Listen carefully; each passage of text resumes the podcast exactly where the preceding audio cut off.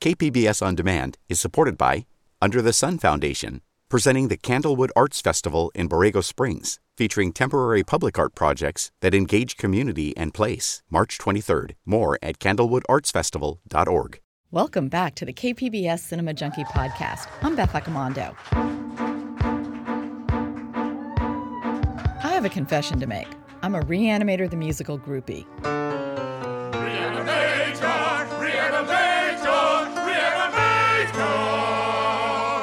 My obsession with Reanimator the Musical began in March of 2011.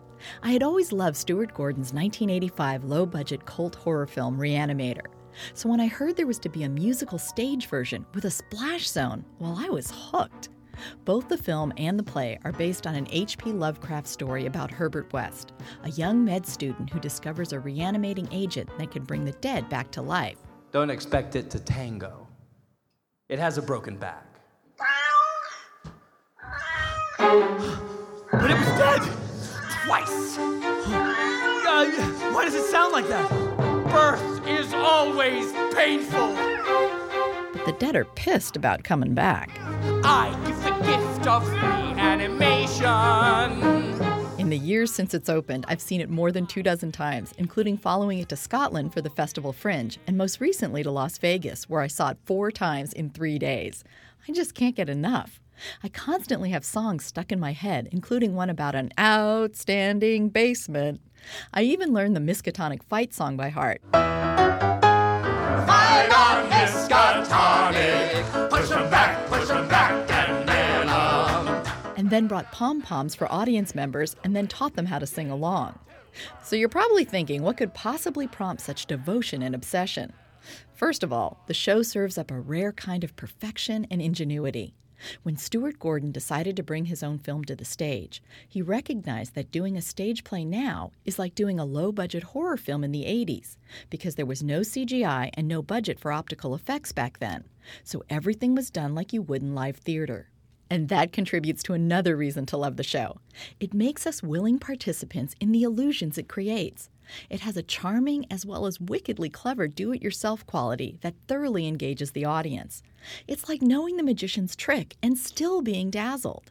And maybe that's the do it yourself quality that inspires creativity on the part of its fans.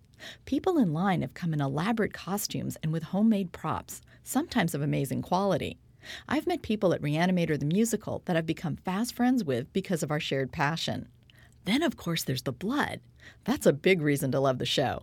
Graham Skipper, who plays Herbert West, makes it his personal goal to shoot the blood out as far as he possibly can, or to pick on one victim, like a little boy in Las Vegas, who screamed with delight as he was showered in a spray of blood.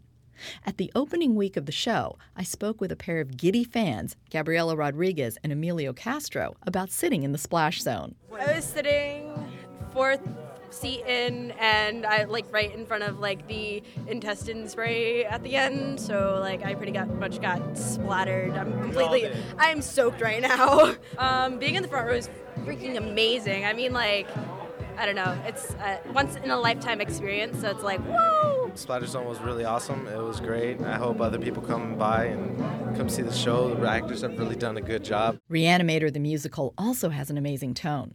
It's funny, but never at the expense of the characters. It has outlandish gags, but we always care about the people and are actually moved when events turn tragic. Unlike the Evil Dead musical, Reanimator the musical never ridicules the characters or the source material, but rather is respectful and playful. The Evil Dead musical, although charmingly performed here in San Diego, takes the tone of the movie Scream and is constantly doing the nudge, nudge, wink, wink, look how much smarter we are than the material we're making fun of. Reanimator the musical has none of that smugness, and the actors are playing the characters straight as they're written rather than mocking them, and that's a much more winning approach. I have to admit, I'm not a very musical person. In fact, I'm rather tone deaf. And when I don't appreciate something like Into the Woods, I'm told that I simply don't understand its musical complexity. Fair enough. But I don't need to understand the musical complexity of Reanimator the musical to know that I love it and that I can listen to it endlessly. Plagiat! Cooper shouted plagiat! He screamed plagiat in the German tongue. For plagiats, plagiarism you see, and rather nice when it's sung. Sermons say a plagiat. Cooper said it plagiat, just like deja vu. He'd been there before. Wrote first, and that makes you a plagiator. But I wanted to know why the music so enthralled me. So I asked Jesse Merlin, who plays Dr. Hill and who also happens to be a classically trained opera singer, if he could help me articulate why I find it so delightful and rewarding to listen to the music repeatedly. So this is what Merlin sent me back in a midnight Facebook message. He said, I think it's fair to say that Mark Nutter's music is chromatically inventive in the sense that the chords move in unexpected and clever ways that seamlessly match the pithy, multi layered wordplay and rhyme scheme. Mark uses intervals uncommon in modern musicals, such as the tritone or devil's interval. Think European siren. There is a patter and rapid text requiring dexterity and diction more akin to an operetta than a modern musical. And although his music sounds just fine with modern voices and contemporary singing styles, it's also well suited to classical voice like mine because he writes long legato vocal lines that have substantial direction and shape. Okay, what he said. That explains why I love the music so much. So let me begin my Reanimator the Musical tribute with an interview I did for NPR with director Stuart Gordon the opening week of the play. When you decided to bring this to the stage, uh, what kind of challenges did you see right off the bat? Well, the biggest problem is that you got a character who gets decapitated at the beginning of Act Two, and spends the next half hour carrying his head around in his hands, and that seemed like a kind of a sizable problem. Now, talk a little bit about kind of the approach you and the effects team took to bringing the effects, you know, from the film to the stage. Well, when we did the film, you know, uh, back in '85 a lot of the effects were happening. They were live stage effects. You know, we were not. We didn't have a budget to do optical effects. There was no CG then, so we did things kind of very sort of simple and the way you do them in a, in, in a live theater. And that's what finally I finally realized is if we just could use those same effects right here for a, for a live audience, it would seem it would seem like it would, should work pretty well. And how has the audience responded? They have been going crazy, which is great.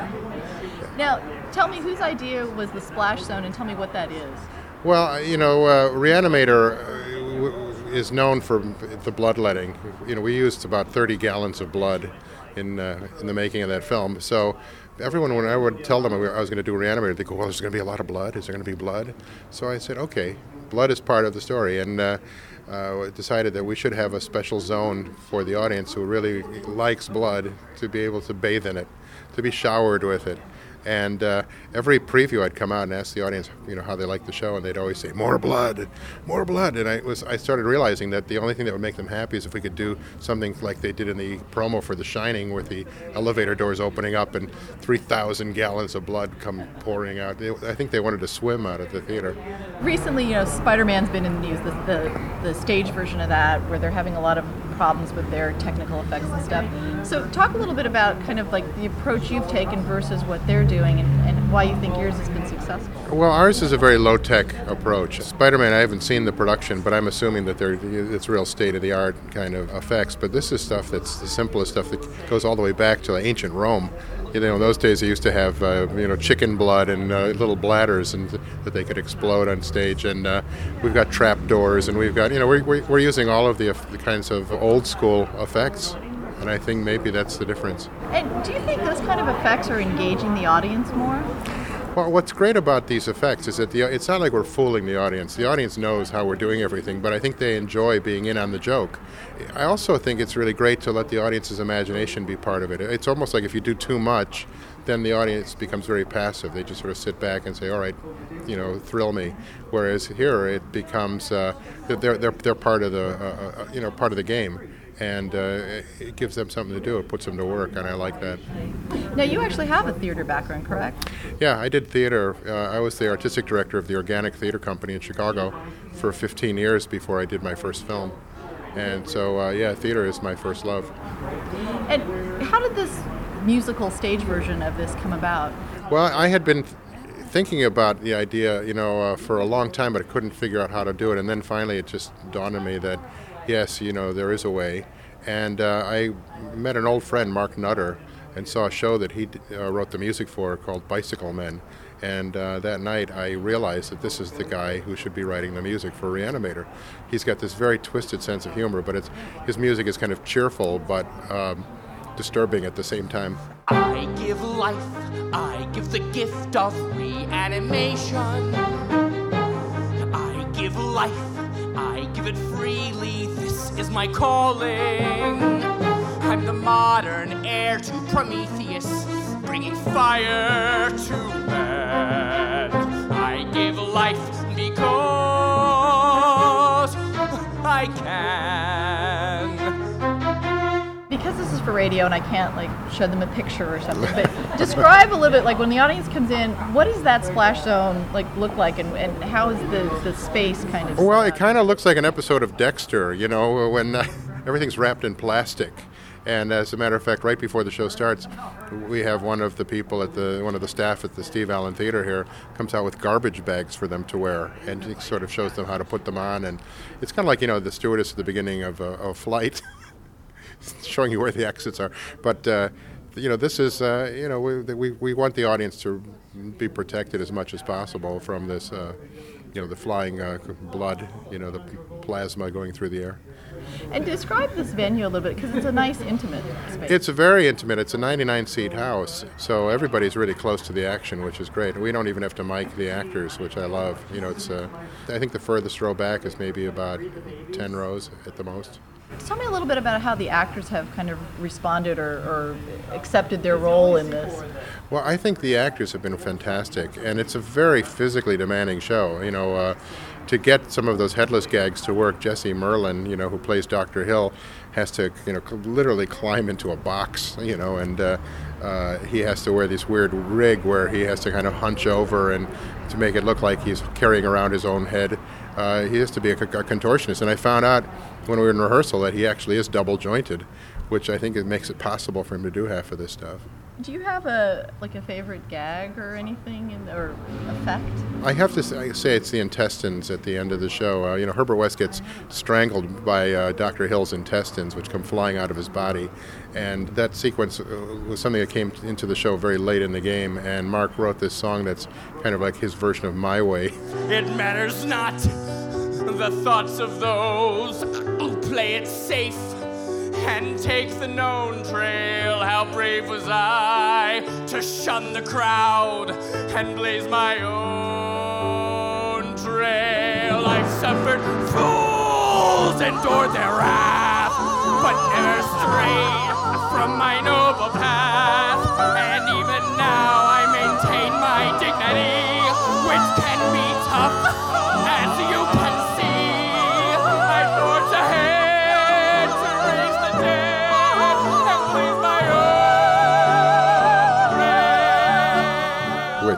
which Herbert West sings as he's getting strangled by this boa constrictor like uh, large intestine.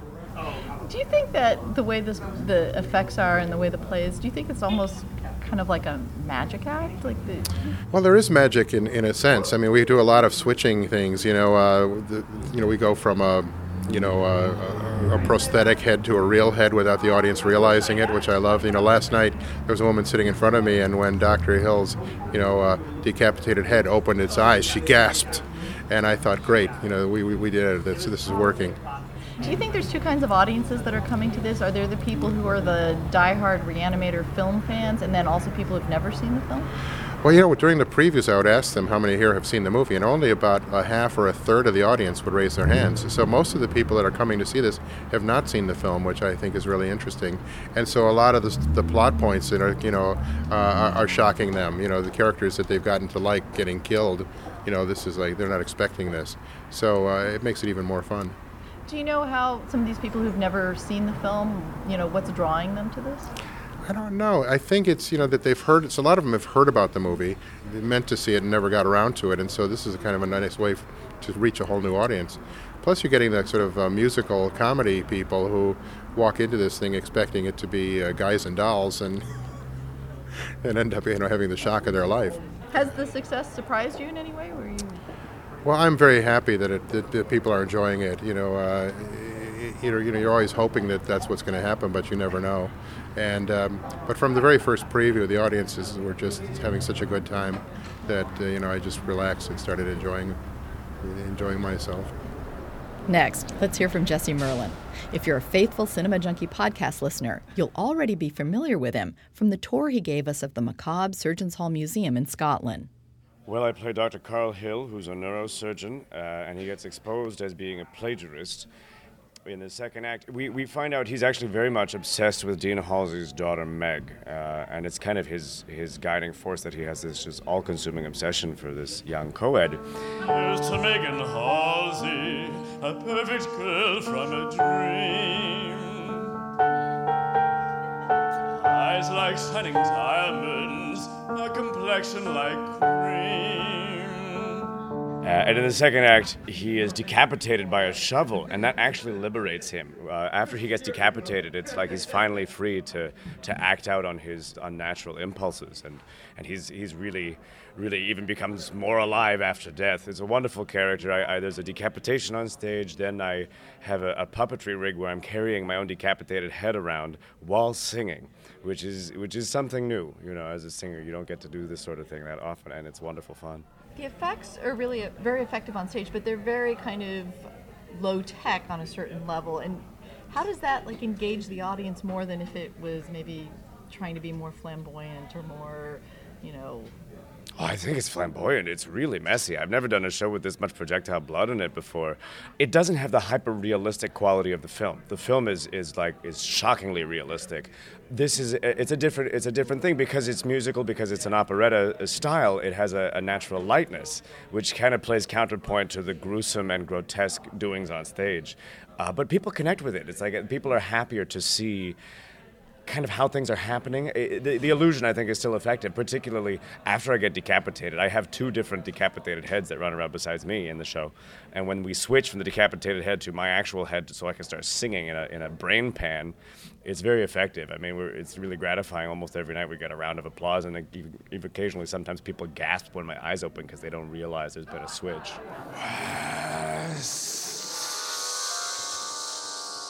Yes, Doctor, it's me, Herbert West. You're alive as you might have guessed. This isn't a dream, this is real.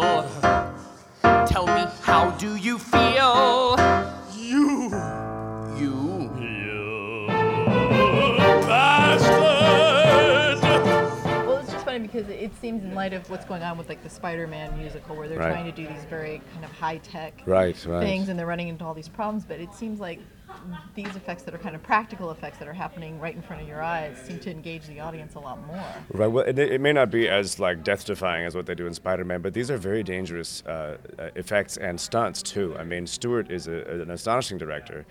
He he pushes you to the very edge of what you are physically able to do. He kind of pushes you to the edge beyond which you cannot go any further. You can't make a change faster. You can't do this any more uh, dynamically or, or really quickly than he asks you to do. But you're inspired to do it because he's he's kind of like this this this this Zen Buddha of horror. He's this happy, smiling character who has this demented imagination, and, and you really just really want to excel for him because because he's so amazing. Explain a little bit about that effect of you holding your own head. Like I don't want to I don't want to Well, give it away. no, it's pretty yeah, it's pretty magical. Well, maybe explain because it's for radio. Oh, sure, um, sure. Uh, maybe explain like what the effect The illusion? audi- yeah. Well, what it is, and people honestly, I, I mean, a lot of people can't figure out how we do it, but I have a, a, a tr- you know, the decapitated trunk with a bloody neck stump, and then my head is, is in front of my torso, and I'm holding it. And so it really looks like I'm a contortionist. I'm able to walk in this too. I, um, it looks like I'm holding my own head, and it creates the illusion. I think very effectively. I mean, you can see there's a long smock, but you can see wheels underneath it, so there's clearly some kind of seat.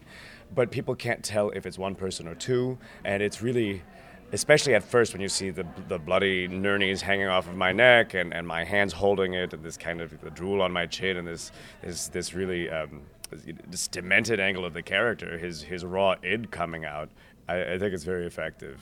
I'm interviewing you here in the theater. Explain to me where we're sitting. Well, we're in the second row. The splash zone was just supposed to be the front row. Uh, it's the front two rows are completely covered in cellophane, but the way the projectile blood in the show works, i I mean, people in the back row are getting hit. There's nobody safe. The poor uh, musical director, his score is covered with blood. Pages of it are covered with blood. There is a lot of gore in this show, and it starts in the beginning.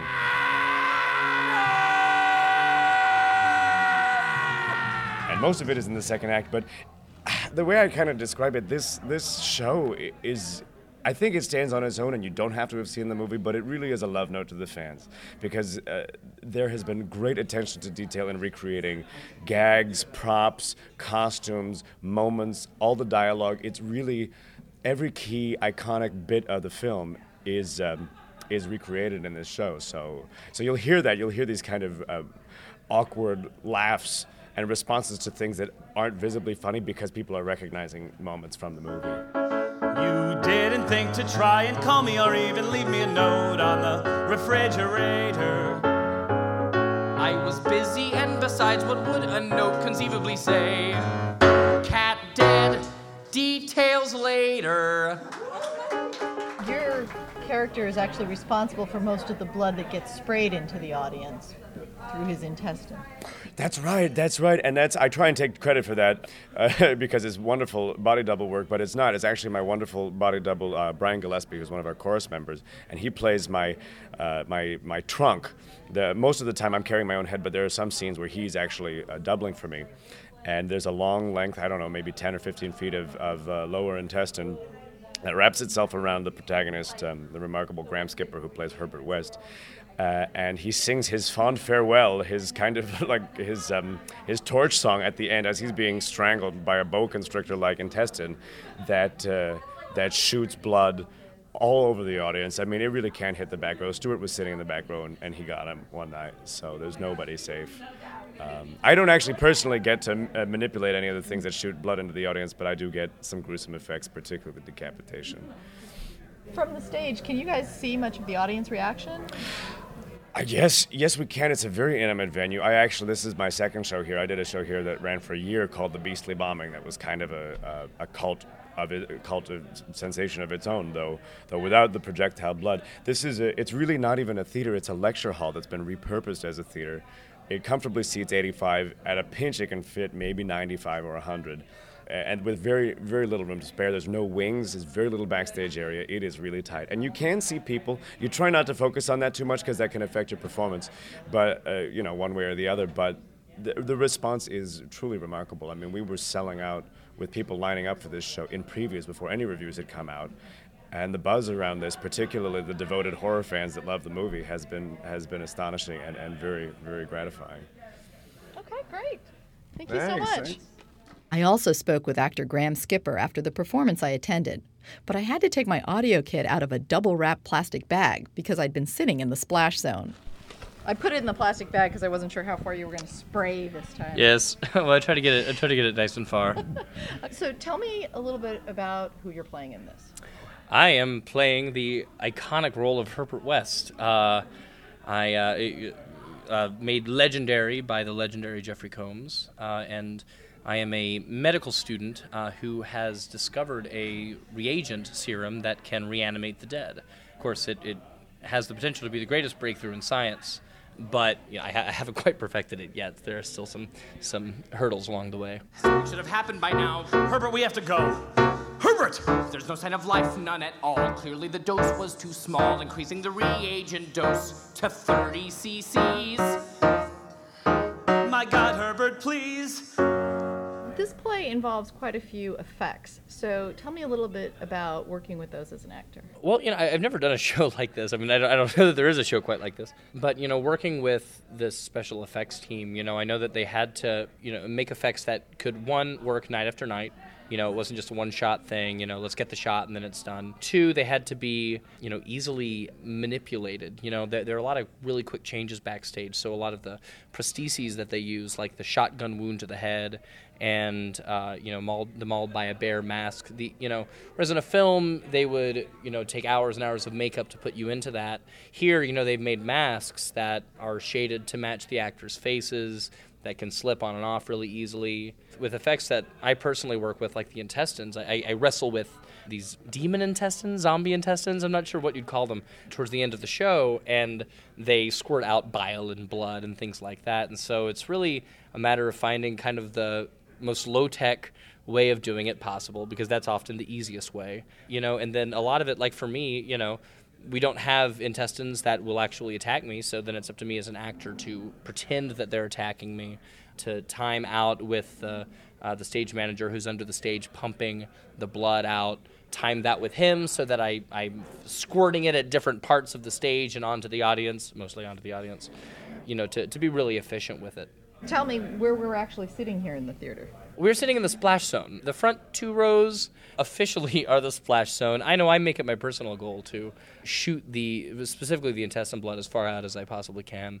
Um, but you know, we we offer ponchos to people who often refuse them, which I think is is really fun. I know I certainly would. We spray them liberally with all kinds of liquids these are what you'd basically call like practical effects because they're happening in real time right in front of you.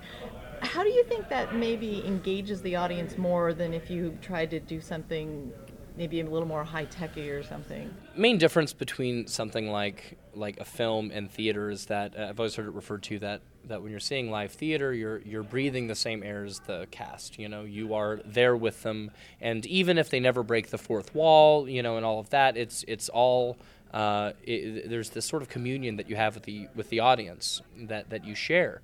And with this show specifically, because we include it, you know, so liberally and, and so specifically with this show, things like blood flying out and and uh, well, a, a, lot of blood flying out, um, that that you know the audience can't help but be engaged. I, I cannot imagine sitting back and relaxing in this show because something might really fly out at you.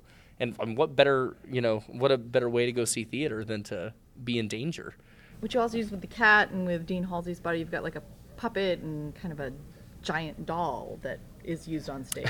yes, yeah. You know, the the special effects team put that together uh, to to make it as much like uh, as much like George as possible, and and you know, it's great. It's it's again all about you know what the zombies do with the doll you know how do they smash it on the ground you know how do they move it how does the lighting work with it to keep tricking the audience. But again you know it's a thing where where the audience is you know it's the suspension of disbelief where where you know you know you're seeing a dummy but you're so into the show that it is it is raucous and it is crazy and you're going that's awesome. That is George went flying around, you know, getting slammed onto the stage and getting his arms pulled off. And it's, it's, fun. It's really fun. Now, you guys actually even come into the audience at one point. Can you describe what you do when you come? Oh, sure. Well, we're we're uh, looking to find the the best corpse. I, I say the most ripe corpse. Um, and uh, the corpses that we're searching with our flashlights are the front row of the audience. Uh, and each of them, of course, has a different cause of death, and so that's fun. And the audience plays back too. The, the audience will give us faces, and it's fun. Burn victim, shotgun wound to the head. Here's your meatball, choked on saliva and bed. Malpractice, mauled by a bear at the zoo. No, God, she's ripe it for an actor doing eh, because you know this isn't a typical kind of thing to have this kind of amount of gore and effects on a show. So how is that for you? Is it more difficult to to have to work with that, or it's awesome? I mean, I love it. I, I love this stuff anyway. But to be able to you know work that into your performance and and it's it's like a science you know you get it down to a rhythm where where you know exactly how everything works and and you know the right timing to get the best response out of the audience that you can to get the blood to go the furthest. You know, you you know these things and you, you, you learn them over the course of doing the show. And and so it's fun. It's just an added element. You know, it's it's it's like a, a prop that, that endows you with a certain amount of added life to your character. You know, the show would not be the same without this. Uh, all of this stuff. It, it really adds something and it makes it a truly unique theater going experience. Do you ever aim at anybody in particular? Well, tonight there was somebody wearing a white panda hat sitting in the front row. I thought, really? You're going to wear a white panda hat in the front? So I got it. I drenched it. I don't think that panda hat will ever be white again. But she loved it. she was she was really happy. So hey, great. Now speaking of drenching things, uh, what color are your hands right now? Uh, beet red. They are beet red. I mean, it all washes out, but eh, you know, why why why speed along that process? And finally, here are the special effects geniuses behind the gore of Reanimator the musical. And they all worked on the original film as well. To everybody in the lobby and around the lobby, we are recording some audio over here for National Public Radio, so if we could hold it down, really appreciate it. Thank you. Pa- pass it on. My name is John Buechler, and um, I was one of the members of the effects team for the original Reanimator and also uh, have had the privilege to work on the, uh, the uh, stage musical version thereof. I guess on the original film, there, there was a version of the Dr. Hill head which eyes moved around and was operated. I actually wore the thing once as Dr. Hill bumping into things, holding the head, spilling over occasionally. I created some of the reanimated corpses, a memorable one called Shotgun, which we sort of irreverently called uh, Gesundheit. We did the failed operation and a few, few more disturbing things, and we kind of did pretty much the same on, on, on this one. We, we added a little bear mauled victim and uh, recreated Shotgun, or Gesundheit, and um, we did sort of a, a nasty looking burn victim. Okay, and you are? My name's Tony Doublin, and uh, um, well, I was like, I guess you might say the uh, chief on uh, Reanimator for special effects and makeup effects, and coordinating all these guys and all the effects work and stuff. And John and I and John, we designed everything together and floor operated it, and what you see is was our work on the show and John and I got together with Stuart when he said he wanted to do this as a musical, and we're trying to figure out okay how we're going to make the transition between a film, which is a very different way of staging effects, to the stage, which is a completely different way of staging things, and uh, coming up with some lists. And you got John involved, and this John, and the rest, as they say, is history. and you are. And I'm John Naulin, and uh, Tony and I co supervised in the original film. And I would have to say that uh, the experience on this was not undifferent than that in the fact that it all started off with a breakdown from Tony and a discussion of, oh my God, how can we possibly do this within the time allotment and budget and all of that sort of stuff. And it, it was even more of a discussion this time, but, uh, uh, and especially the theater because it's so small and so tiny and limited sight lines and stuff. So it was more of a combination of uh, magic illusion, uh, the table which Tony who Tony built, and uh, and props. And uh, Stuart had actually done a little sketch of the roll around gag, which on the film what, we did a, something very similar, but it was done with two people, and of course we could control the angles uh, much greater. And you know, if you look at this, it's a little, it looks, you know, comes out a little too wide, but then it's just for what has to happen underneath it, it is a little too wide. In the film, it's actually wider. So um, uh, it was an improvement. I'd say an improvement. Uh, and now it's it's done by the actual Dr. Hill actor. So built the what the autopsy corpse and the and the corpse in the opening and the the intestines, which Tony then rigged to blow all kinds of fun stuff out of them. Uh, funny, uh, oh God! The, when we saw it, the audience was dying in that particular uh, scene and uh, so we died with them, and that was fun. And did, of course, the the, the, the cat on, on Rufus this time. We got just kind of basic uh, puppets that were uh, designed that Tony had found online by a company called Folkmanis up near the uh, Bay Area. And we kind of de-stuffed them a little, changed them around, and, and then I rigged them, rigged them up, and and uh, did did one of them as the dead Rufus, and just kind of uh, reprised pretty much what we did on the original except that we took the original Dr. Hill head casting, and that was done by a young gentleman named Gregory, and I can't remember his last name this time, uh, who had worked with Stuart on um, on the Edgar Allan Poe thing that here here and done some makeup with him. So he was willing to do it, and I think he was working over at K and B. So I think they supplied the materials and stuff. Well, he also had that life cast of uh, Jesse, who plays Dr. Hill. Okay, so he already had. Yeah, they already had that. So they just they took the li- life cast that was already existing from another show, and turned that into the Doctor Hill head, with uh, the addition of some wigs and stuff. I guess. Yeah, guess. I did. Yeah, I got the fun fun choice of doing the wigs, and and with our budget, and, and Stuart saying, "But are they going to be human hair wigs?" And I just said, "No," because get you know, first of all, getting three human hair wigs that are, match exactly is almost impossible.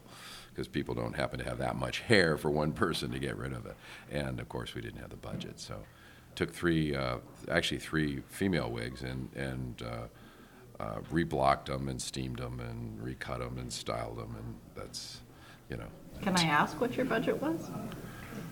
let's let's let's just say that the budget to build everything for this was approximately 10% of what the budget was on the film 26 years ago.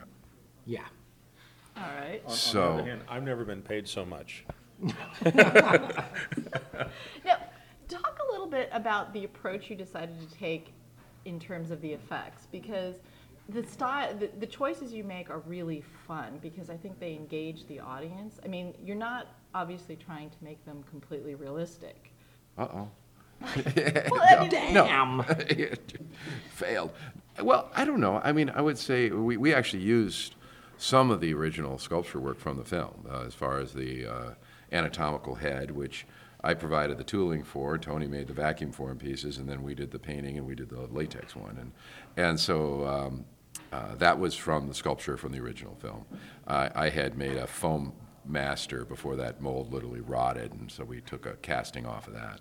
And uh, so that worked out. And then uh, the same thing with the next stump was actually uh, from, an, from an old foam master. Actually, the, the mold was made on this was from a foam master that I'd painted up and given to Stuart. So, uh, so we, we had that from, uh, from an old rubber piece. So, you know, so th- th- we, we were able to obviously recreate a lot of the stuff in the film because it's very similar because it's out of the original uh, sculptures and stuff. So I'd say one of the choices was Rufus could be a little less realistic, and part of that is just because of the dialogue and the music and the and the kind of fun tone and leaving the note and all of that sort of stuff. And uh, from our meetings, I mean, we we had our first meeting with Stuart, but on this over a year ago. Almost two years ago. Yeah. Yeah. Yeah. So I You mean, know, the this has been. The first thing went out of my mouth, at least, was how the hell are we going to stage all this? You know, because again, you know, when, you- when you're shooting a movie, you have a very small window that the, you know, the camera lens. So you have a very small window that you have to stage to, you know, and a lot of everything we did in the film, we staged to that window. Whereas when you get out on stage, you've got a 20 foot proscenium, hmm you know, and you've got audience looking around. So how the hell are you going to stage all this stuff? It's Well, a very different concept. We, we even literally got to a point where Tony had recommended uh, using a, a Super 185 format for the film uh, that shared the same bottom frame, um, same bottom frame uh, as, as, TV safe. Because controlling those sight lines, controlling those angles, cutoff points, and stuff was so important that something literally that would work on the film wouldn't work then for the VHS. So uh, you know, th- that's that's how much it was broken down for the film and controlled. And here, here it just happened, and it's right there in front of you. You took what you did, the, what we did with uh, bioluminescent uh, luminite type material for the um, for the film.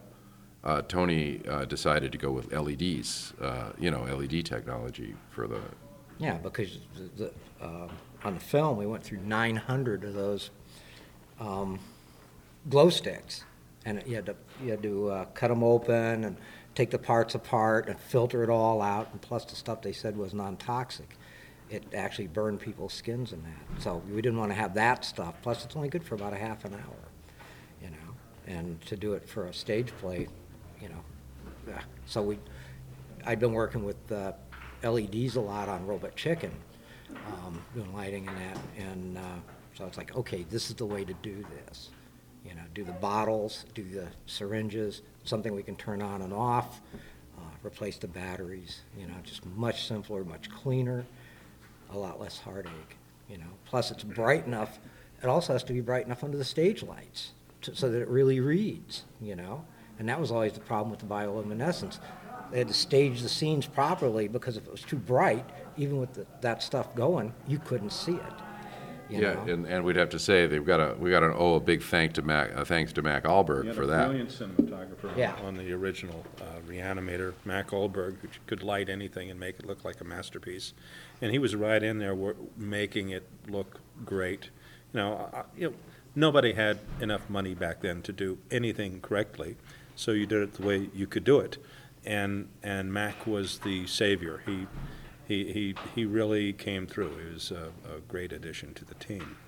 One thing that might have prepared you for doing the show from the film is that you were kind of working with practical effects in the film. I mean, stuff. It wasn't CGI. I mean, you were using stuff that was. It wasn't invented I know, Yeah. Exactly. Right, there So, was. I mean, Well, the, okay, to put it in a time frame, Uh, I think what a year and a half earlier, the first, the last Starfighter had came out, and that took them a couple of years on Cray supercomputers just to get the spaceship shots and nothing else.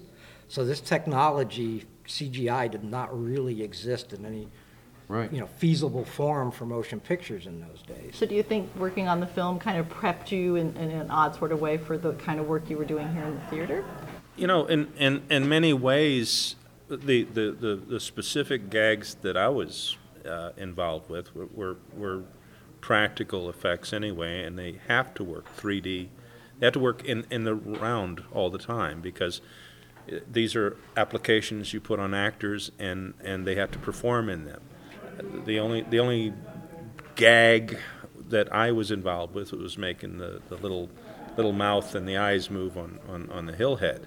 But um, by and large, the, the, the translation from, from film to stage used a lot of the same elements because I, I, I got a life mask, I made a sculpture, I made a mold, I did a casting.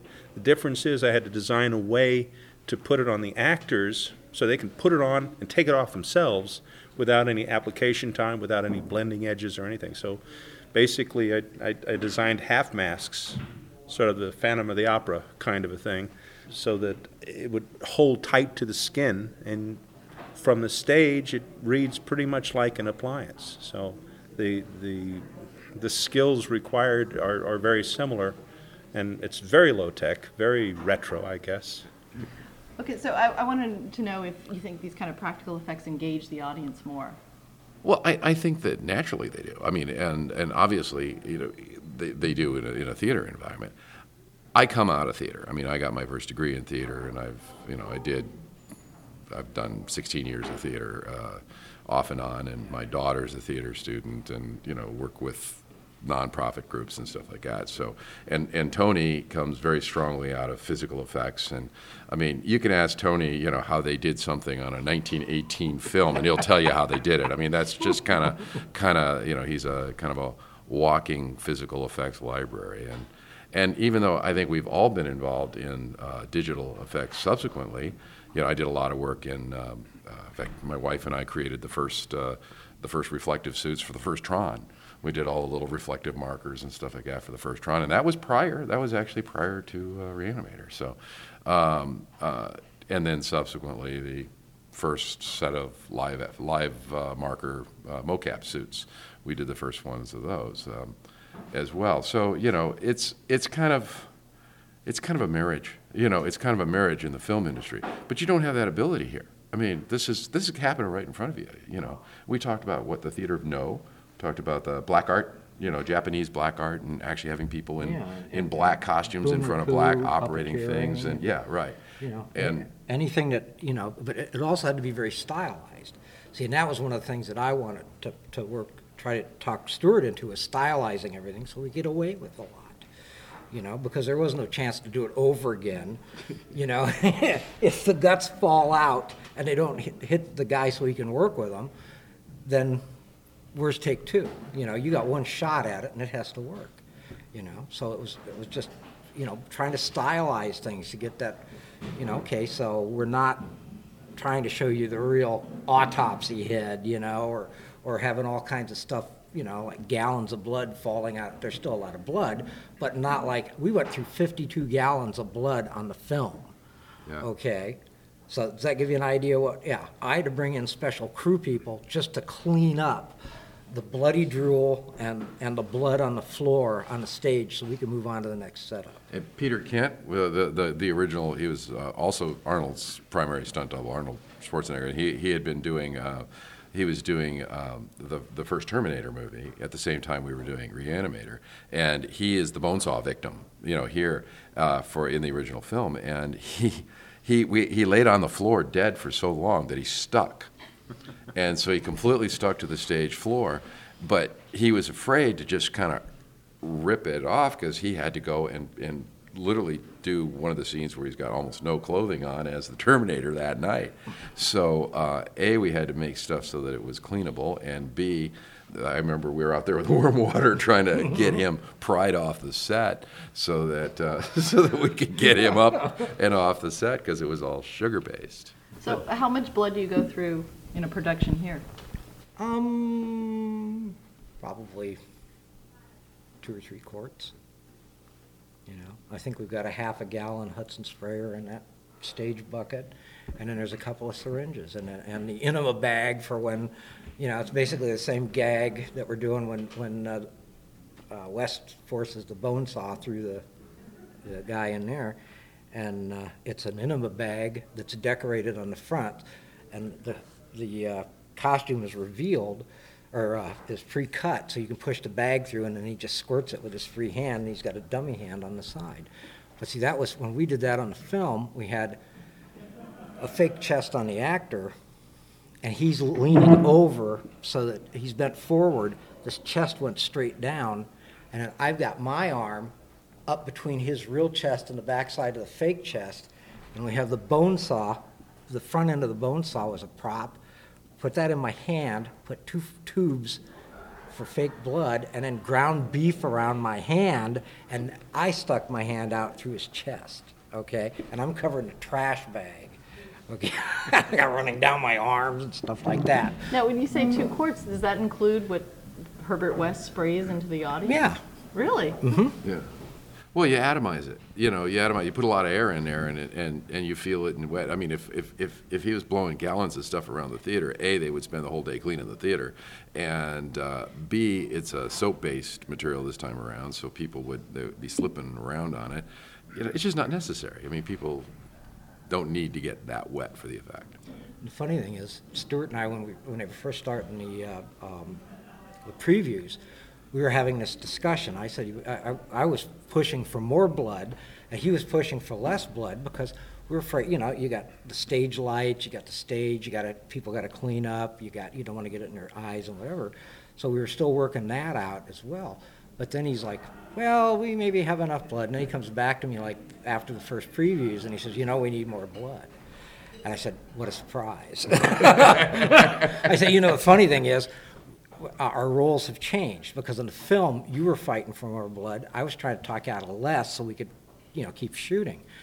He wanted, you know, so then our roles had changed. So then I went out when he, when he called me in the morning, like a Monday morning after the first previews.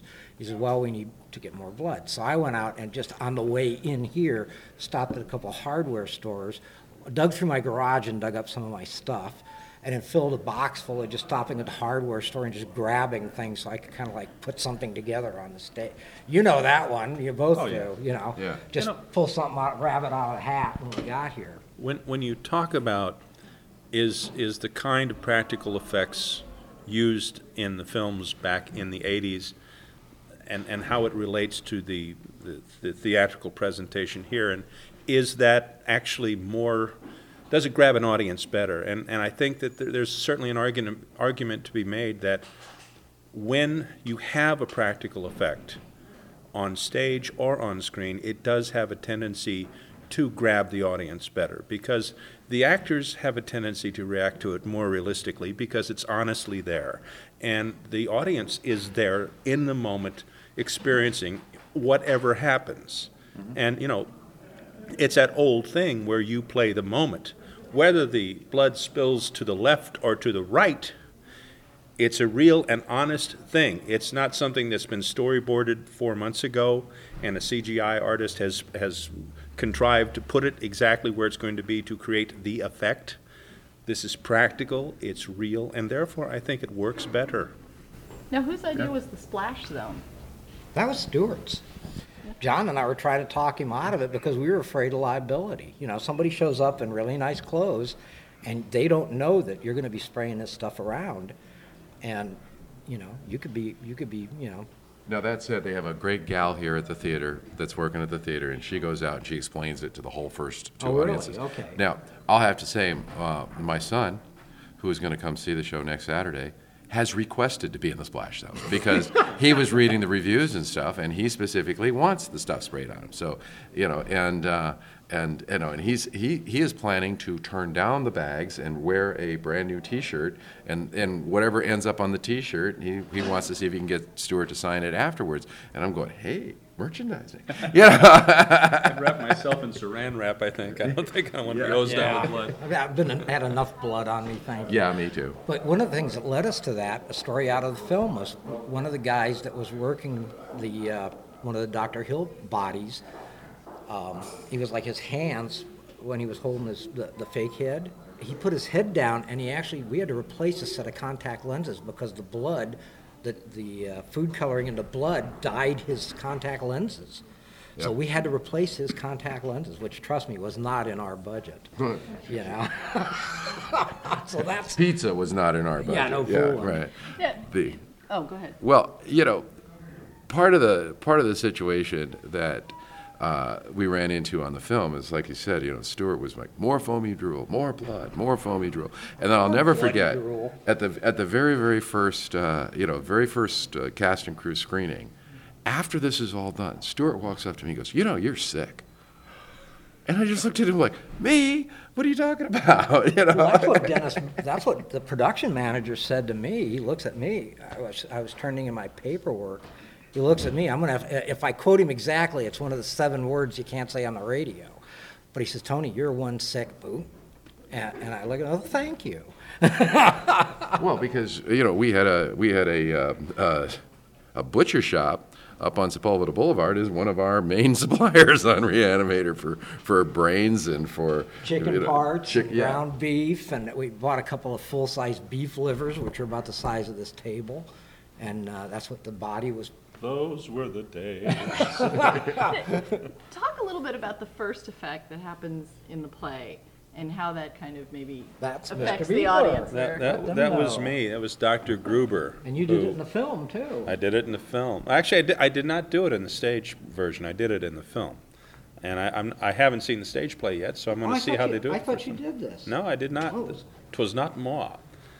But There's uh, one of the two other names that is listed for special effects. Yes. Yeah, a- and, and the, the original film, it, it was actually as- done as a second thought. Uh, I, I think it was in the original screenplay, but they didn't get around to shooting it, and they saw the film said, you know, we really need that. So we designed basically bladder appliances underneath uh, a, a prosthetic of the actor's face so that we could actually fill his eyes up with with air and then subsequently with blood and literally blow them out of his head onto the people standing around him. And I, I think aside from you know the, the physical aspect of it looking nice and tasty and being very distressing to watch, I, I love the, the writing because the, the lady says, You killed him and, and and then you know Herbert West said, I gave him life. Of course he's dead. The dosage was too large. You killed him! No.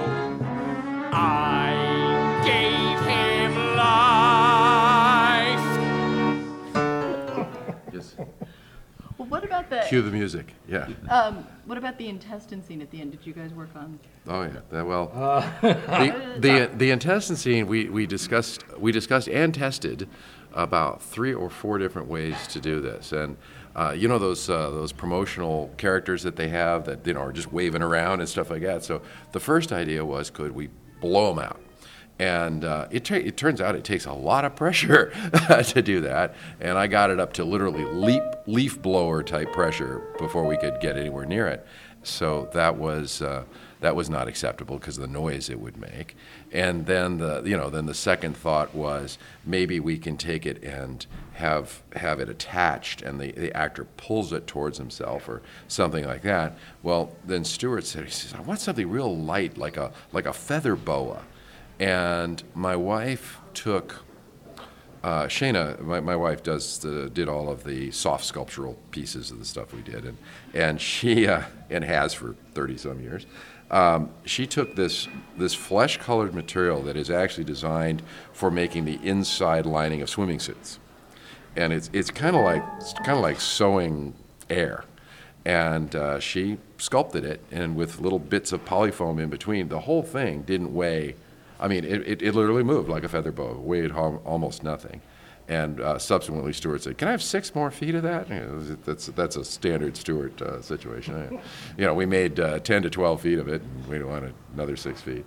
And then uh, Tony got the idea of putting uh, putting a line down the center of it and It making kind it Stuart and I. I. I would love to take credit for that by myself, but really it was Stuart and I were standing there, over there at the counter, and they bring the, the thing out because we're trying to figure out where we can add more blood to this thing simply, okay? And like I said earlier, I had stopped by the store and picked up just just happened to pick up like 20 feet of tubing because I knew what you know the, the standard kit you know that we've always done. So I grabbed all this stuff and just found the last wand for replacement wand for Hudson sprayer, you know, Yeah. the spray wand. Got that, bring it in here, and we're like, okay, what can we do with this stuff? So, oh, how about on on your thing?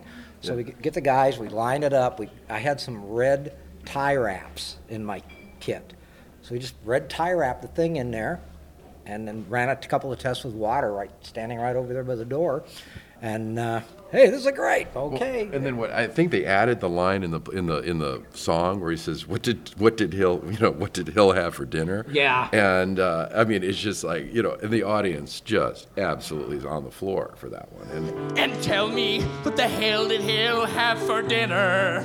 It matters not.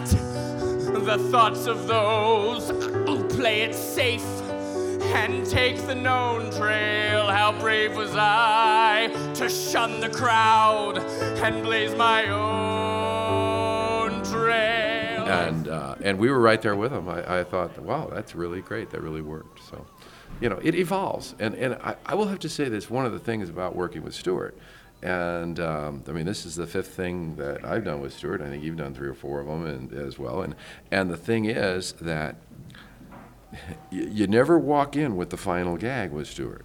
Once he sees it, that's when that last 10% of idea and creativity and stuff, and that comes from being a stage director, you know.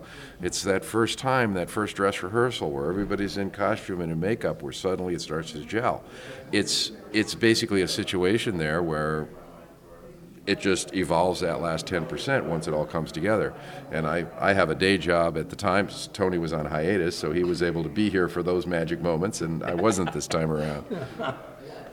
Yeah, I, I want to ask because part of the, the reason that I was interested in pitching this 10 PR and talking about it is with, in contrast to the success you're having and how well the show's like playing for the audience, Spider-Man, they're trying to bring it to the to the stage, and they're trying to. It seems like they're trying to do these very high-tech cinematic effects, and they're running to all these problems and delays, and you know, actors are getting stuck on wires. And I was wondering, Well, like, you know- how you view that in comparison. You gotta you gotta look at, at what they did for Lord of the Rings.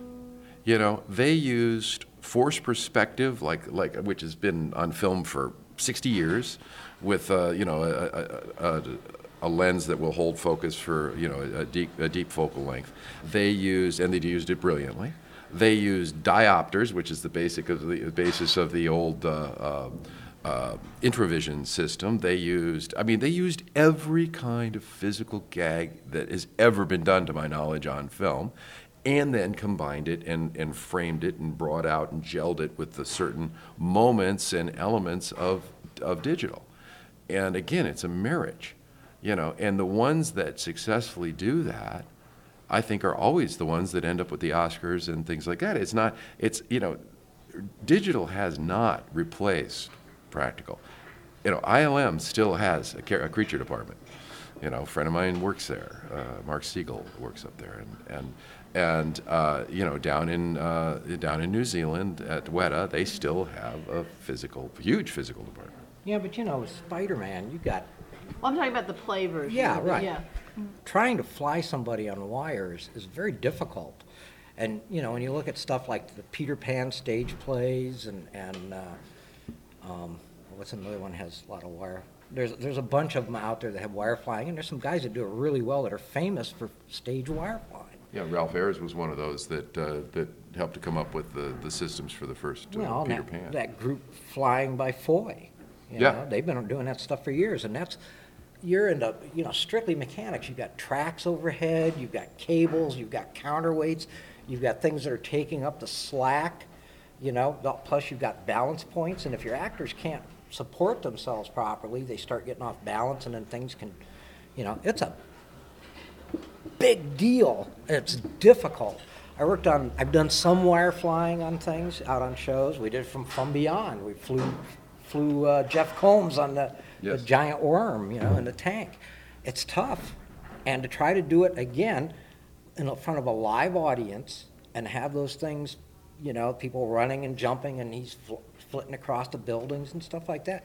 If You've got people that are working those wires behind. They're like, it's like human uh, marionettes you know and if somebody misses a cue or the wire jams up or the weight's not quite right they're going to go down you know and if you pull them too fast you can snap the wire you know if they missed a cue and then you pull a tension up on that wire you can snap because you can't use a heavy wire otherwise you know the guy's hanging on steel cables And they try to do today digitally what's been done manually in the past too. I mean, you know, I mean, I, as I understand it, they used a lot of the um, uh, cable cam type technologies and stuff like that when they were trying to work this all out. Uh, so a lot of it was it was all digitally controlled. Well, you know, I mean, they ran into this down at Disneyland uh, years ago. They had the the very first audio animatronic show with the you know what was it called with the little birds the Tiki uh, room. tiki Yeah, room tiki tiki room. room. Mhm. And this dude had been running the tiki room for years and years and years and years and years. And they were, you know, he was so attuned. If one of those solenoid valves was out of sync, he heard it. And he went, and it's only 180 degrees off, he would just fix it. And the, and the show ran for years successfully. So they actually brought a company, a digital company in, and okay, we're going to fix it. Now we don't have to pay this guy, so it'll save us a lot of money. And within uh, within two to three weeks, they're back at his doorstep, knocking on his door, saying, "Okay, how did you do this, and how did you do that, and how did you catch it if this happened and that happened?" He came back as a consultant to show them how to fix it uh, at a, at a lot more than they probably would have had to pay him until he retired. you, there are a lot of special effects driven movies which absolutely feature the, the, the effects more than ever before. And a lot of them are digital, a lot of them are practical, a lot of them are physical.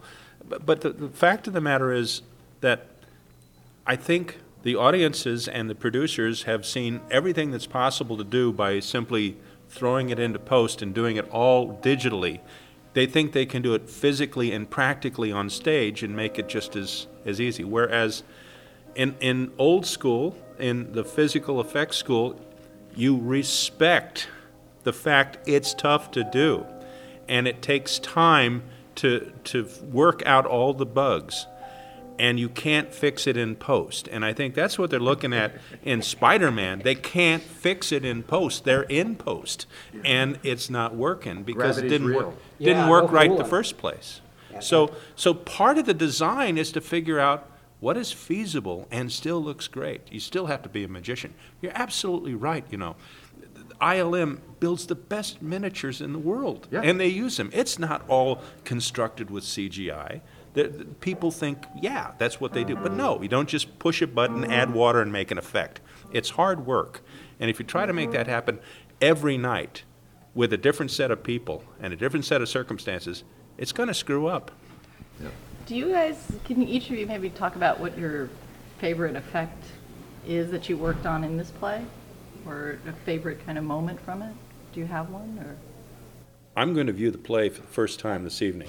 Are you going to be here after? Then maybe I should ask you. Perhaps, perhaps. I, I, I do remember we added a new little character that wasn't in the movie, and that's a, a, uh and I, I hope it's still in the play.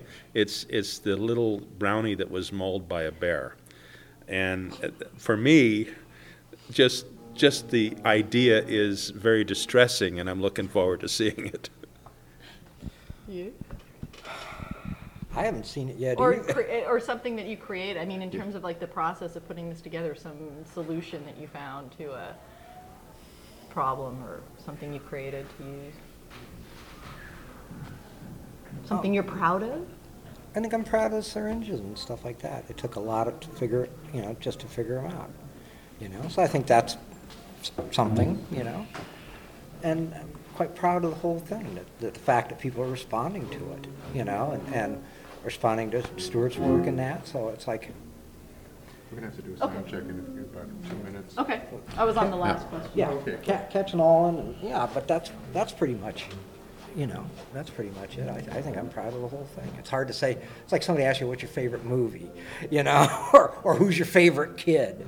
You know, it's, it's They're like. all your children. Exactly. Well, yeah, and, and, I mean, and we actually went, we went through some of the discussion about this in, in, in the process. It was like, where are the key moments?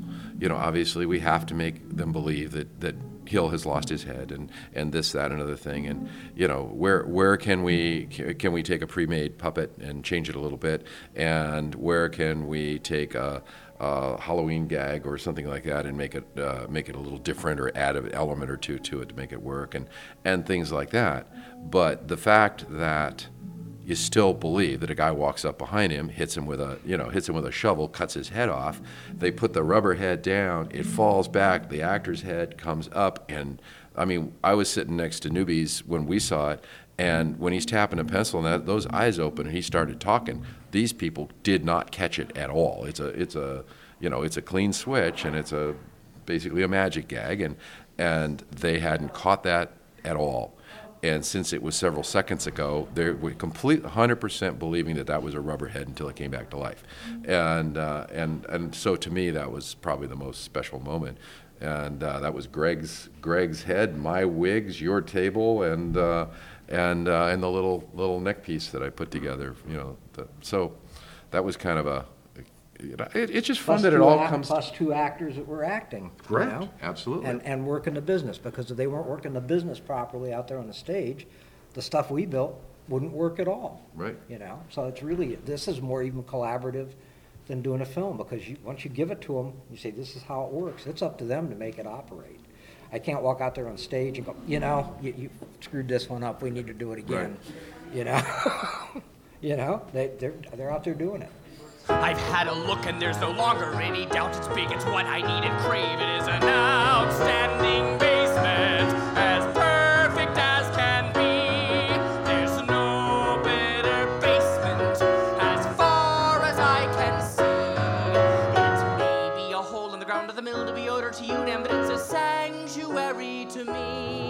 are no announced plans for Reanimator the Musical to open anywhere else. Everyone involved is interested in keeping this brilliant show alive, but finding a venue and getting the backing is tough. So, if there's anyone out there with a million or so dollars laying around who wants to back a production, say in San Diego, please step forward. Then I can enjoy this bloody little masterpiece in my own city and not have to make a road trip to see it. I have faith that Reanimator the Musical will continue to reanimate. I can't imagine life without it. Thanks to Stuart Gordon and Company for giving many people a lot of blood soaked joy. We eagerly await announcement of the next Splash Zone location. Thanks for listening to another horror themed October edition of the KPBS Cinema Junkie podcast. Next week, I'll end my month of horror with a collection of people recalling the first film to scare them. I spoke with horror icons like actor Tony Todd and Fright Night director Tom Holland, as well as people attending Horrible Imaginings Film Festival. And next month, I'm off to Wales for the Abertoir Horror Film Festival, and we'll have some special podcasts for you. So, till our next film fix, I'm Beth Accomando, your resident cinema junkie. You can subscribe to my podcast on iTunes or just visit my blog at kpbs.org/cinemajunkie. Thanks again.